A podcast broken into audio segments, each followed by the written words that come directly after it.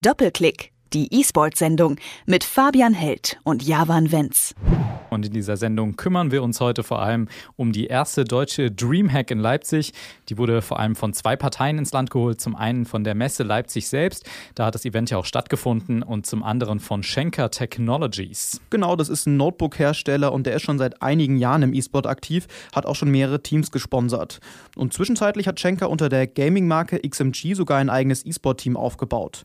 Mittlerweile hat sich das Leipziger 70-Mann-Unternehmen aber wieder ziemlich aus dem Sponsoring zurückgezogen. Stattdessen will man sich mehr auf die Dreamhack fokussieren. Ja, und warum sich das Unternehmen dazu entschieden hat, die Dreamhack nach Deutschland zu holen und wie es mit dem Event so zukünftig weitergehen soll, darüber hat Fabian mit dem zuständigen Projektmanager Chris Hesse gesprochen. Ja, vielleicht fangen wir wirklich mal mit dem Interview ganz am Anfang an. Wie seid ihr denn eigentlich auf die Idee gekommen, die Dreamhack nach Deutschland zu holen und wie, wie lange ist dann so ein, so ein Planungsprozess?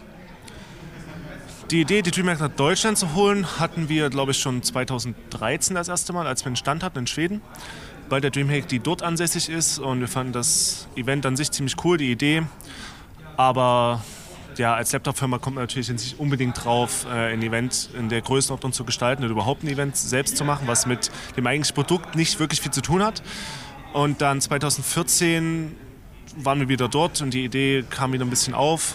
Äh, man hat sich ein bisschen unterhalten bei einem Abendessen mit den Schweden und plötzlich schien es nicht mehr wirklich abwegig, weil sie wollten sowieso nach Deutschland expandieren und da wir der größte Game-Markt sind, war es nur logisch, dass auch hier irgendwann mal eine Dreamhack aufschlägt.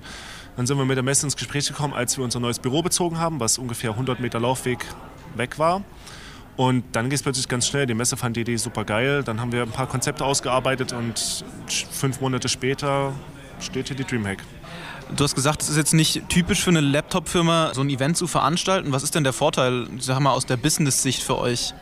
Der Vorteil aus der Business-Sicht für uns ist sicherlich, dass wir viele Synergiepunkte haben mit Gamern, weil wir ja Produkte für Gamer produzieren, schon seit mehreren Jahren und in dem Bereich auch sehr, sehr affin sind. Das heißt, wir haben Experten, äh, gerade im E-Sports-Bereich, im Gaming-Segment. Das heißt, wir haben viele Kontakte, wir können da gut networken, Stände organisieren und überhaupt das ganze Event sehr, sehr gut entertainment-seitig begleiten.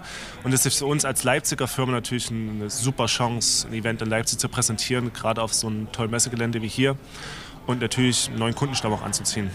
War das denn irgendwie schwierig, die Messe davon zu überzeugen, dass das Thema E-Sport und Gaming irgendwie wichtig ist und dass, dass so ein Event auch irgendwie sich lohnt für alle Beteiligten?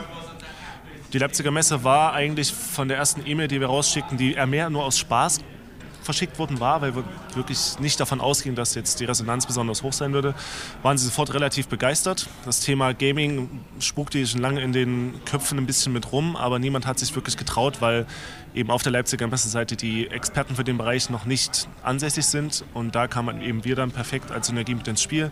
Wir haben dann das Know-how geliefert, die Messe, die Infrastruktur und Kontakte und zusammen war das dann sofort ein Konzept, wo beide Seiten sich sehr, sehr sicher waren, dass es funktionieren wird. Und die Dreamhack stellt quasi auch noch das Know-how der Turnierseite oder wie muss man sich das vorstellen? Genau, ähm, wir sind quasi ein Franchise-Nehmer der Dreamhack in Schweden.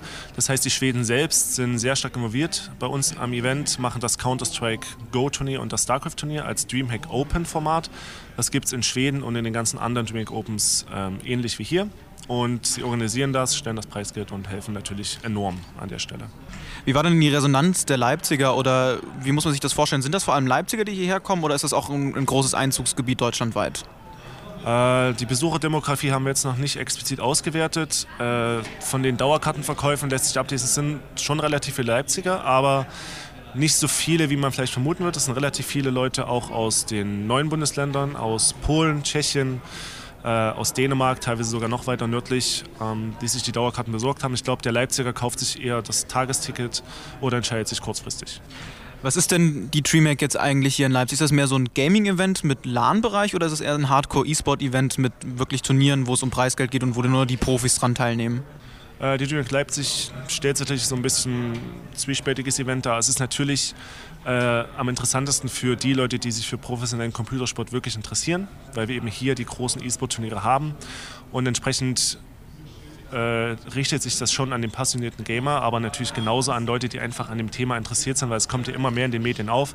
Es ist kein Fremdwort mehr und das ganze Gaming-Thema ist jetzt auch mehr in der Öffentlichkeit, als es noch vor drei, vier Jahren der Fall war. Von daher, glaube ich, bietet die Dreamhack auch durch den Expo-Bereich eine schöne Chance auch für Neulinge, in Anführungsstrichen in der Szene, sich ein bisschen auszutoben, sich das anzuschauen und ja, für alle LAN-Begeisterten gibt es dann eben nochmal die 1000 LAN-Plätze. Wie sieht es denn äh, zukünftig aus? Habt ihr schon in eurem Kopf auch schon wieder Ideen spuken fürs nächste Jahr? Soll es was Reguläres werden oder seid ihr jetzt erstmal froh, wenn ihr das Event äh, gestemmt habt? Wir sind sehr froh, wenn wir das Event gestemmt haben, denn wir hatten nicht sehr viel Vorbereitungszeit.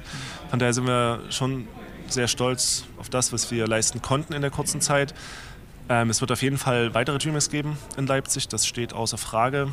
Allerdings, wie die ausformuliert dann aussehen, wissen wir jetzt noch nicht. Ideen gibt es immer tausend und eine. Welche dann umgesetzt werden, werden wir sehen. Ähm, ich habe jetzt hier, ist mir aufgefallen bei dem Event speziell, dass ihr sehr viel auch auf Streamer setzt. Ihr habt ja diesen riesen Streaming-Bereich da an, an, an der Wand. Ist das etwas, das jetzt mehr im E-Sport kommt, dass es auch mehr über Personalities geht, über Entertainment und nicht mehr nur um das Hardcore-Zocken, sag ich mal so, und, und nur darum, Leistung zu zeigen?